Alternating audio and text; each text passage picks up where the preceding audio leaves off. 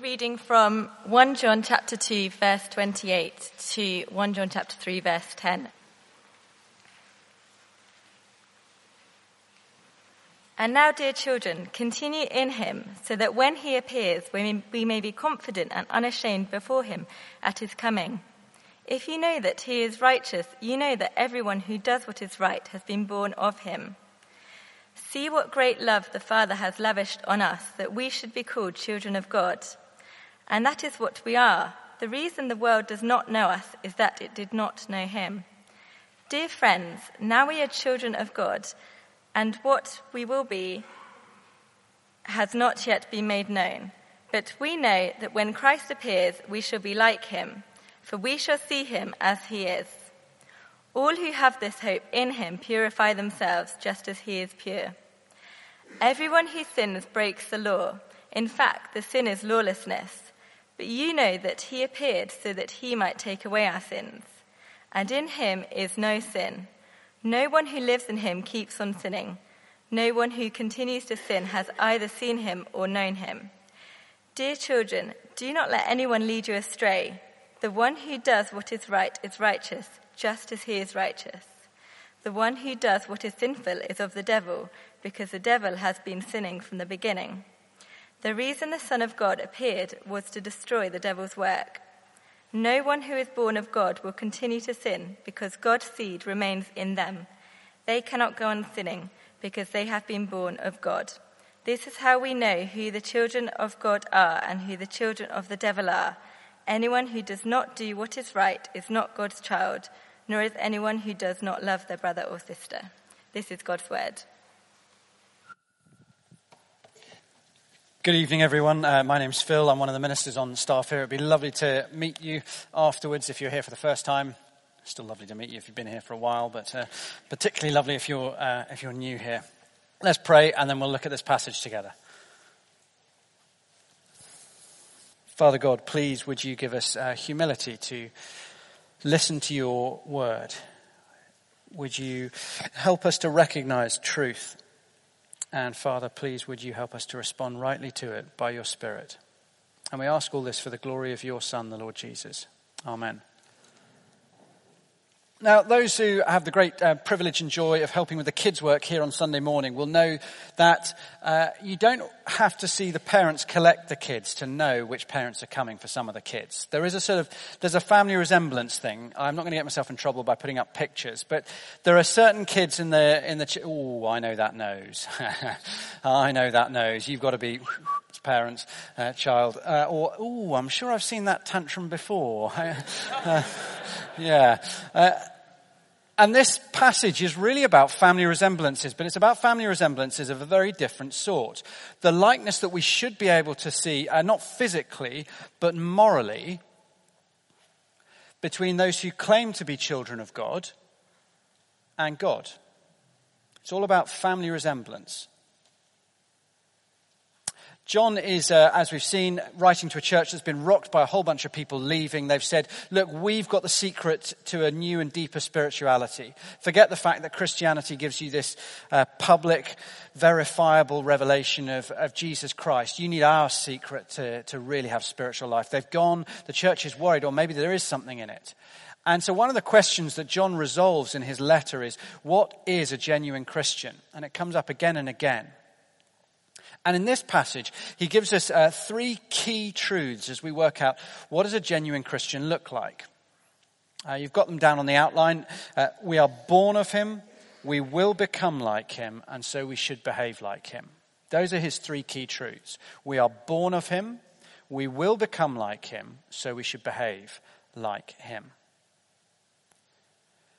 Now, the sharp end, the uncomfortable end of this, comes when we uh, when we allow the light of God's word to, to shine not at some group of heretics who've left the church, but at you and me, at my heart, my behavior, and say, how many of us here tonight who call ourselves Christians feel confident that I could be easily identified by other people as a Christian by the way that I love, by the things I hope in, by the things I am or am not afraid of?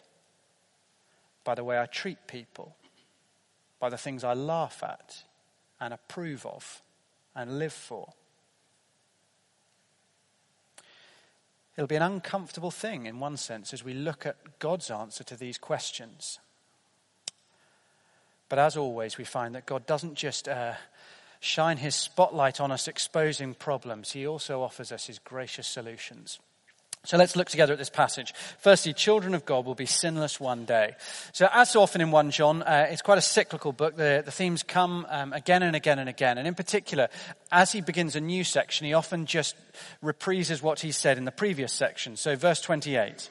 And now, dear children, continue in him so that when he appears, we may be confident and unashamed before him at his coming the reminder to remain. Don't move on into new things, move deeper into true things. Don't move on into new things, move deeper into true things. John's great call. But he does more than just repeat. Uh, if you'll notice, if you were listening last week, there is something new here, and that is a focus on the future, a focus on the return of Jesus, which he says changes and shapes everything now. You see it in verse 28 when he, that is Jesus, appears. Jesus is coming back. And for the writers of the New Testament, no less for John here, that is the great future truth that shapes all of reality between now and that date. All of life needs to be lived in the light of the return of the Lord Jesus.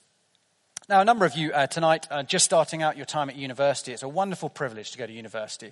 And you, you have three or four years of endless possibilities in front of you. Uh, there are so many fun things to do at university. You can try every sport known to man, uh, and some which probably shouldn't, like Quidditch. I mean, seriously, who plays that? Um, but uh, there we go. Um, you can join any society you like. You can start any society you like. Friends of mine uh, they managed to get university union funding because they had more than 15 members to start Siesta Soc. They were paid to take a nap every day. That is genius.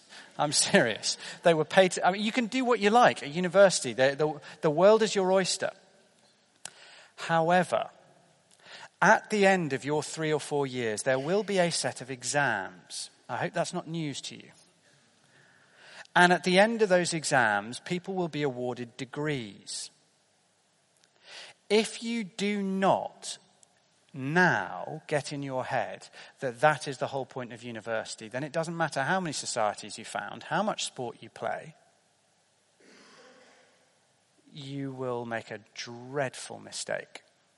And the whole thing, to be honest, well, you've got to question whether it's worth it at all if you miss the fundamental points. That future date when the final exams take place and when degrees are awarded, that's got to shape everything, to be honest, from now.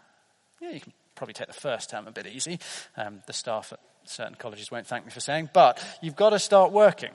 There is a future date coming which changes how you should spend your today.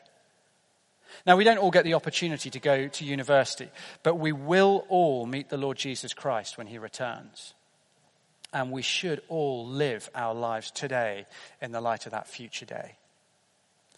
Okay, verse 29. If you know that he is righteous, you know that everyone who does what is right has been born of him. So he now launches into what will be one of the dominant themes of the letter. Um, that Christians are born of God. He's already described them again and again as children of God. Uh, or sorry, as dear children. But now he, he makes it clear that they are uh, not his children, they are the children of God. They have been born of Him. Now, the first thing that is stressed is that children are like their parents. If you know that He is righteous, you know everyone who does what is right has been born of Him. If it waddles and it's covered in feathers and it goes whack, whack, whack, it's a duck. You know, it's not rocket science. It's biology. Um, but it's a, you know, you know what it is. And he says, look, if God is holy, well, then you should be able to spot his children because they, they're kind of like God. They're righteous. They're good. They're fair. They're true. They're concerned about the things that God is concerned about. Now, the next few verses are critically important as he uh, launches into this whole theme of who is and who is not a child of God.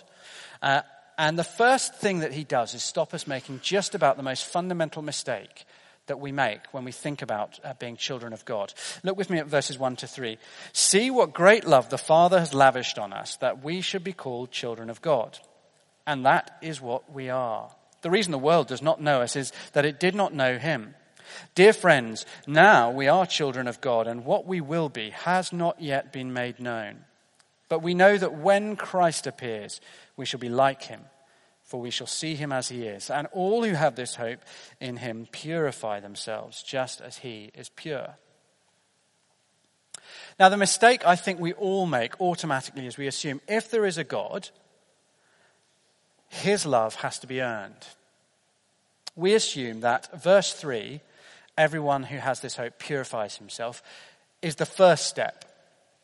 And that that comes before verse 1, that we should be called children of God. But it doesn't. It is not that we seek to be pure and holy, and if we attain a high enough level, then God is kind enough to say, okay, you've merited a place in my family. He doesn't do it because of our goodness, but because of His love. It's very clear. With God, it is not because you, it is because I. Because I. And we we really struggle to get this into our heads because it is just so different from everything else we're used to in life. Think about it. I'll ask you out because you are attractive. I'll award you a degree because you are clever and you are studious. I'll pay you because you've earned it. I'll invest in friendship with you because you're good company. And God says, I'll make you my children because I love you. There's nothing we do to earn it. It is just because God is a God of love. Bob Dylan has just been awarded the Nobel Prize for Literature, which has caused somewhat of a stink. Is he a writer? Who cares? He's written some iconic lines. Uh, I won't try and sing for the benefit of all those of us in the building. But uh, we all know the line How many roads must a man walk down before they call him a man? The answer, my friends, is blowing in the wind. The answer is blowing in the wind. But at the end of John's Gospel are lines far more beautiful and far more revolutionary than anything even Bob Dylan penned. So it's the uh, John's gospel is really the um, uh, it's the gospel of the Son. Of all the eyewitness accounts of the life of Jesus Christ, John's is the one which is the gospel of the Son, where you get this real emphasis on Jesus as one who relates to, who loves, who delights in, who obeys, who rejoices to know God is Father. It is full of, of just this picture of a relationship between the Son and the Father. In John's Gospel, we find that uh, the God who created the universe, the God of fire and thunder at Sinai, is the God who, who says, This is my Son whom I love, with him I am well pleased. Is a God of fatherly delight in John's Gospel. And right at the end of John's Gospel, on that very first Easter Sunday morning, just after Jesus has risen from the dead, in the, in the, in the gloomy, grey, early morning light of the garden, Mary Magdalene has just met Jesus Christ, risen to life. She came to anoint a dead body. Instead, she meets and worships a risen Savior. And Jesus says this to her as he leaves do not hold on to me, for I have not yet ascended to the Father. Go instead to my brothers and tell them, I am ascending to my Father and your Father, to my God and now your God. Jesus' death and resurrection means that you and I get to share in his relationship with God the Father by grace. He achieved it, he gives it to us as a gift. By the Holy Spirit, we're born again and given spiritual life. And that life is the life of God, Father, Son, and Holy Spirit. We're brought into his family. I've, I've probably said before about the uh, good friends just down the road in Chelsea, the Dawsons. They're a fabulous family. Um, five kids, and they're the sort of, I mean, it makes you a little bit sick in some ways. If um, those of us who, um, who, who's kind of well, should we say the motif of relating to brothers and sisters was uh, as iron sharpens iron, might be the, the best way to describe it. Uh, the Dawson kids are just really nice. They, they enjoyed sharing rooms as, when they were little because they just got on well. They, you know, they, they, they voluntarily did chores for their parents. They're just, and they're not weird, they're just really lovely, depressingly so. You kept going around sort of hoping that, you know, they're, they're a normal family, they have their ups and downs, but, but they're just delightful. And uh, when, the, when the, the youngest kid reached about 10, they decided to, um, to adopt. And they adopted two kids from just horrific, abusive, neglectful, nightmare, utter nightmare backgrounds. And those kids were brought in. It, it wasn't just that they, uh, they were suddenly given a stable relationship and they were given uh, food and shelter. No, they were brought into a family. They were brought into not just a direct relationship with, uh, with somebody else, but into a network of relationships. They were adopted into a, a family that loved and delighted and enjoyed one another. And that is what you and I have when we put our trust in Jesus. We get to share in his family relationship, in all the joy, the delight, and the happiness and the holiness of God the Trinity.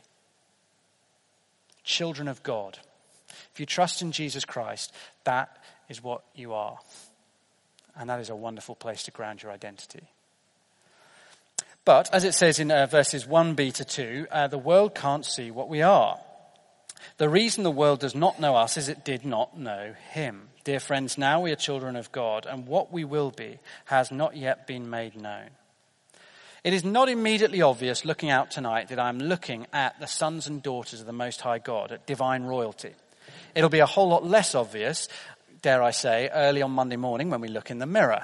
It just, it's, it's not obvious that we are God's children. But then it, it wasn't obvious that Jesus was who he says he was. He looked so ordinary, so very humble, that people underestimated him. And verse 2 just as it can't be seen obviously on the surface what we are now, so we cannot see what one day we will be.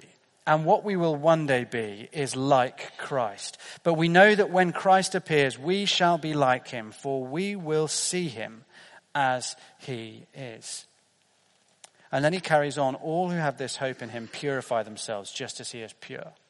We were looking this morning at Philippians 3:19 which also talks about the, the transformation at the end of time, but the emphasis in Philippians is physical. Our bodies will be transformed to be like his glorious body. Here, the emphasis is not so much physical as moral. You see that because of uh, verse 3, which says, Those who have this hope purify themselves, and stresses that he is pure. He's talking about the transformation from sinful and selfish to holy and pure, which is a wonderful thing to look forward to. It is one of the great hopes of the Christian faith an end to sin. No longer bogging up relationships with the people I love because I'm just too proud to back down and say I'm wrong. Or because I'm so desperately needy that I'm always needing to get affirmation and love from them and I'm never free to enjoy them and love them myself or uh, being torn internally by desires I know that oh, they're just not right, and yet I want more than anything to give in to them. How wonderful to be free of those things. And one day, we will be free. What a great hope. But there are lots of passages that talk about that. The interesting thing here, I think, is, the, is that this passage teaches us about the mechanics of it. Do you see that? Verse 2. We know that when Christ appears, we shall be like him, for we shall see him as he is. What an odd phrase. We'll be like him because we'll see him as he is. What on earth does it mean? Actually, believe it or not, it is one of the central themes of the Bible. Here it is. We become like what we worship we become like what we worship. That is, the things, the people, the principles that we value most highly, that we love most, that we live for, those things shape us inevitably. Now, you see it on the trivial level with teenagers. Uh, they want to be like that kid. And suddenly, wow, the clothes, the, the voice changes, everything changes, and they become just like that in their rebellious way of all becoming exactly the same. It's, you, you see it with young teenagers. We've all done it. Don't laugh. You did it. I did it. We all know. Um, and these days, it's all on your Facebook pages. I was too young for that. Uh, but you see it much more seriously in what the Bible calls idols or um, the false gods that we put our hope in. So you see it with the way people treat their careers. When, when, if your career is the driving ambition of your life, the thing that you value most highly is getting ahead in career, in building a career that you can be proud of, it will shape you. You'll become like it. What do I mean by that? I think what I mean is you become hard, depersonalized. Your, uh, your whole conversation just becomes surrounded, uh, focused on your job. That becomes the only thing that really drives you. In fact, it starts to shape your sense of right and wrong as well. So, what is right are the things that benefit my career. And nothing that benefits my career is really wrong. You become shaped by it. You see it with the desire for romantic relationships, when that good desire becomes uh, the overwhelming thing, the, the highest principle, the highest value of my life, that I must be in a romantic relationship. We become like it. We become actually less of a person because we become uh, only complete when I'm the other half of somebody. We become less than a full person ourselves. We just become a relator no longer a person. We get shaped by the things we value most highly. But it's also true of Jesus Christ. If Jesus Christ is my highest principle, if he is the one I love and value above all else, then wonderfully, inevitably, slowly, supernaturally, God transforms us to be like him.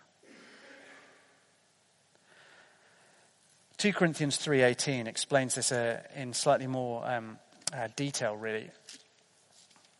It says it's not just a future thing we look forward to that we'll become like him, for we'll see him as he is. Even today, we're told, um,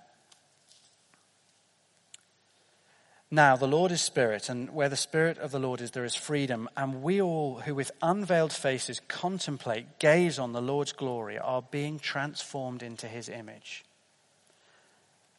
It's not a weird mystical thing. It's not even a visual thing because we can't see God. We can't see Jesus. We see him now as we behold him in the glory of his word. So uh, look at the very beginning of uh, 1 John, the letter we've been studying. Turn back to the, the very first verses, verses 1 to 3 of chapter 1. That which was from the beginning, which we've heard, which we've seen with our eyes, which we've looked at with our hands, have touched. This we proclaim concerning the word of life. The life appeared, we have seen it and testified to it. In other words, he's a, an eyewitness, and now we proclaim to you the eternal life which was with the Father and has appeared to us. We proclaim to you what we have seen and heard, so that you also may have fellowship with us, and our fellowship is with the Father and the Son. We know Jesus, we meet Jesus, we relate to Jesus, we see Jesus as we meet him in the Word. So it's not that as a Christian, I learn some stuff about Jesus in the Bible and I have this kind of, this weird mystical relationship without here. It's not like that. It's like this. I relate to Jesus as he speaks to me through the word, as I learn truths about him from the, from the reliable eyewitnesses who wrote about him in the word. As his spirit speaks these words, I'm relating to Jesus. It's not, here's the Bible and here's Jesus. It's I relate to Jesus through his word. Now, that means that as we invest time studying the Word of God, we are becoming more and more like Jesus. As we worship Him, as we seek to build our lives around Him, we become more like Him. If we're honest, all those of us who call ourselves Christians need to admit we've got a long, long, long way to go. And when Jesus returns, He will finish that work. But it is happening. And if we have, verse 3 of our passage tonight, that hope for the future, we purify ourselves now. We seek to grow in our relationship with Jesus now. You want to be pure now? Well, spend time with Jesus in His Word. Time with Jesus in the Bible is not just informative, it is transformative.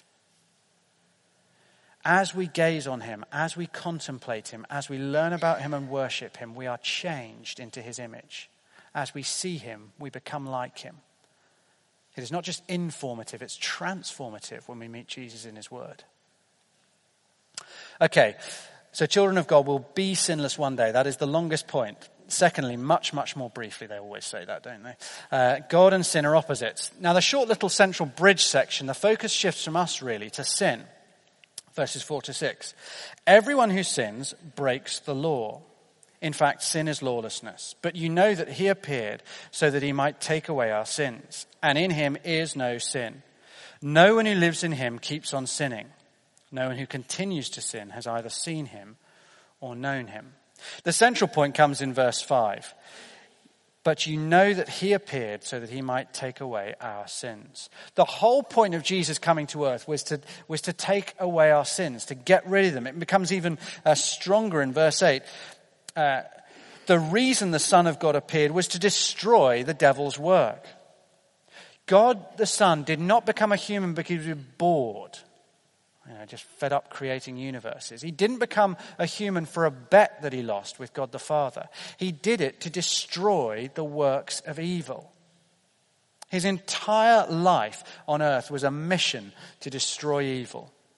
God's entire existence is driven towards the destruction and defeat and annihilation of all that is wicked. And because of that, John writes in verse 6 No one who lives in him keeps on sinning no one who continues to sin has either seen him or known him.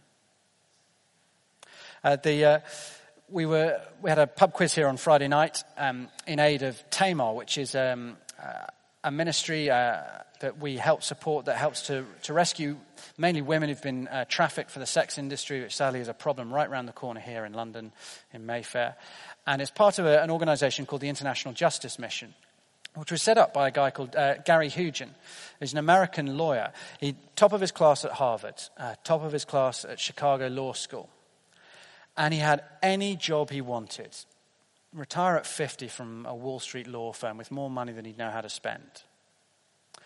But he, was, uh, he started work at the Justice Department, and he was sent by them in 1996, just uh, shortly after he graduated, to Rwanda to, to help them work out how to set up um, the tribunals in the wake of the genocide just after it had happened. And he saw things there that just transformed him. He saw in a raw, visceral way the reality of evil. And he came back and he left his job and he founded the International Justice Mission to seek to combat systemic wickedness and injustice around the world in particular as it destroys the lives of the poor, and to combat the 25 million person strong current slave trade. He wrote some uh, pretty powerful things. He said there aren't actually two sides to every story. Sometimes there is just evil, plain, unvarnished, intentional evil. And when you see it, you have to fight it.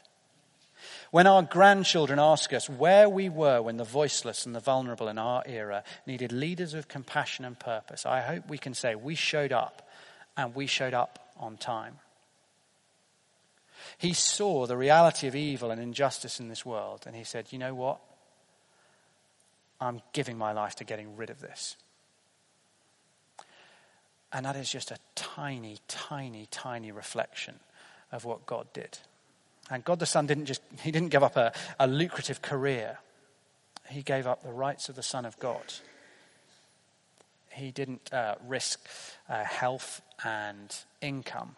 He gave his life to destroy the works of wickedness. And as verse 6 says, if we know that, if we know that, if we know God is a God like that, then it changes how we think about sin and wickedness. When we know that's God's mission, that's God's driving force, it makes us want to hate it too.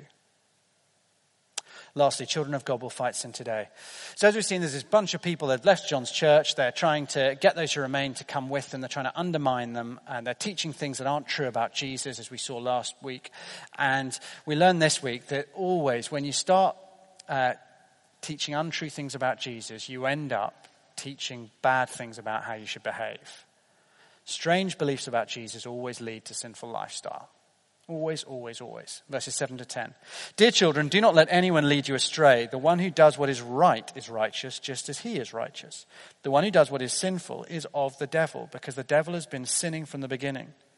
The reason the Son of God appeared was to destroy the devil's work. No one who is born of God will continue to sin because God's seed remains in them. They cannot go on sinning because they've been born of God. This is how we know who the children of God are and who the children of the devil are. Anyone who does not do what is right is not God's child, nor is anyone who does not love their brother or their sister.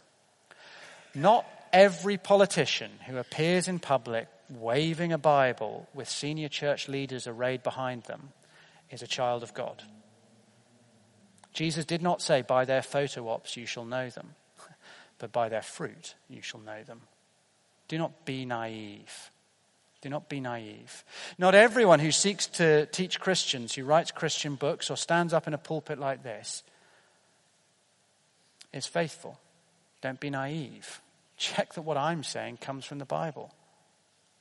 Some people out there teach false things that are spiritually damaging. Don't be fooled by the size of their church or the popularity of their books. Verse 7 gives us a much surer test. Do not let anyone lead you astray. The one who does what is right is righteous, just as he is righteous. In other words, the question you ask is what is their life like? Not what are their public appearances like, but what is their life like? Is it righteous as He, that is, Jesus, is righteous? Are they seeking to live like Jesus in every way? Not just in the ways that are popular in our culture, that our culture will applaud you for, but also in the ways that cut against the grain in our culture, but which are true to Jesus and His Word. It gets pretty blunt, as we've seen already in verse 8. The one who does what is sinful is of the devil because the devil has been sinning from the beginning. The reason the Son of God appeared was to destroy the devil's work. He's just saying, ultimately, ultimately, you play for one of two teams. That's all. But he's also making a very, very important point. And as obvious as it is, I think it's one that you and I fail to, to see again and again. Sin is of the devil. Sin is of the devil. See, when I'm tempted, I don't see it. I think sin looks fun. It doesn't look very harmful. It looks like something I'm in control of. But sin is wicked. It is ugly. It is corrosive. It is deadly. And if we don't get this, if we have a weak view of sin, if we don't see it as wicked, the logic of verse 3 will play out totally differently. Verse 3 All who have this hope of being made like Jesus purify themselves just as he is pure.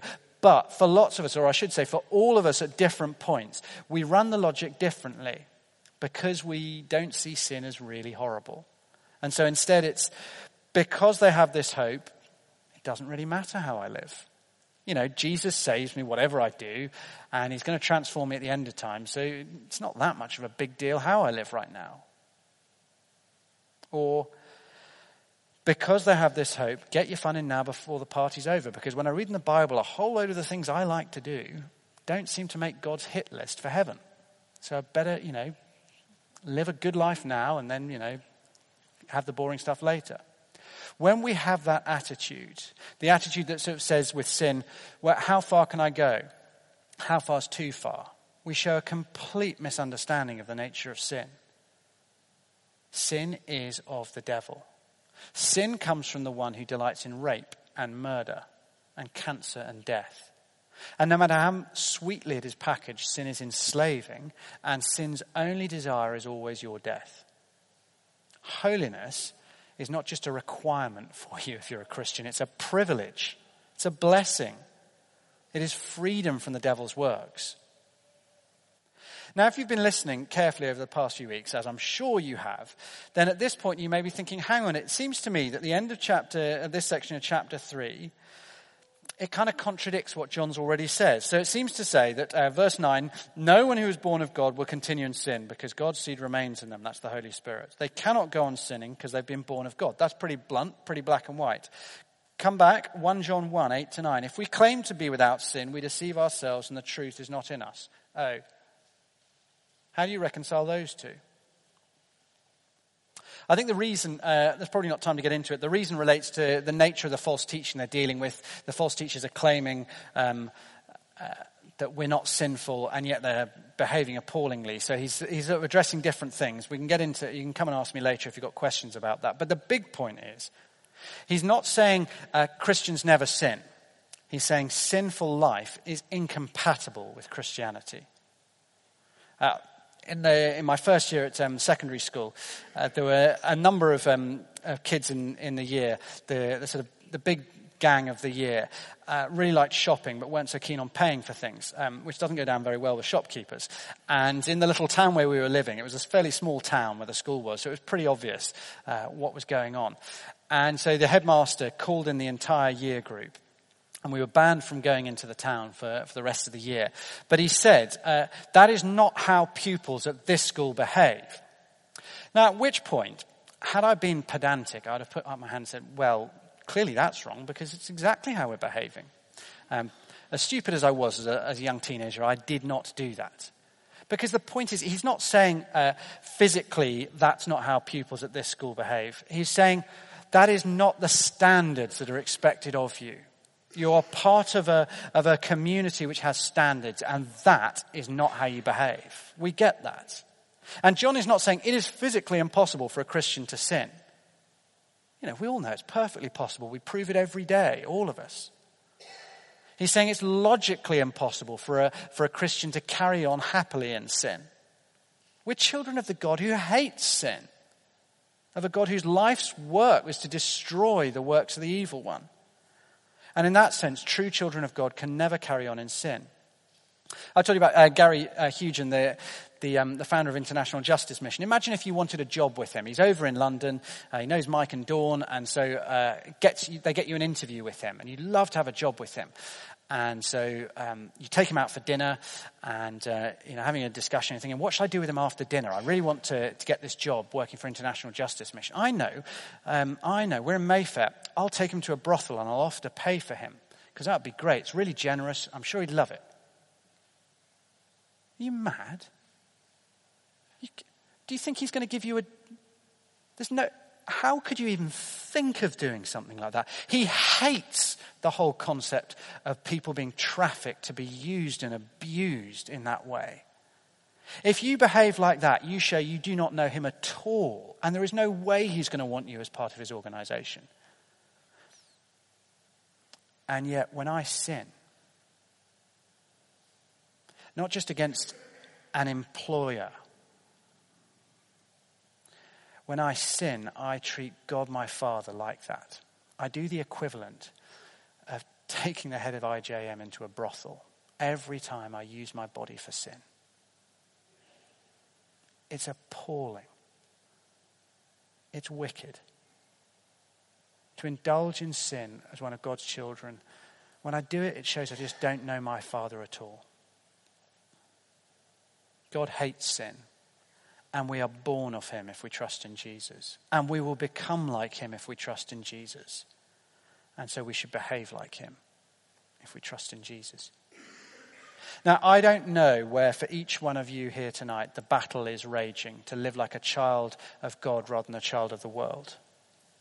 But I do know that if we want our friends and family to see that there is something real on offer in the gospel and not just words, but a real power, if we want the world to see the truth about God, then it's a battle you and I need to fight and fight hard every day. Now, it's overwhelming when you, when you hear it put like that, and it can be crushing. Uh, but being crushed is, is not John's purpose, and it's not mine tonight.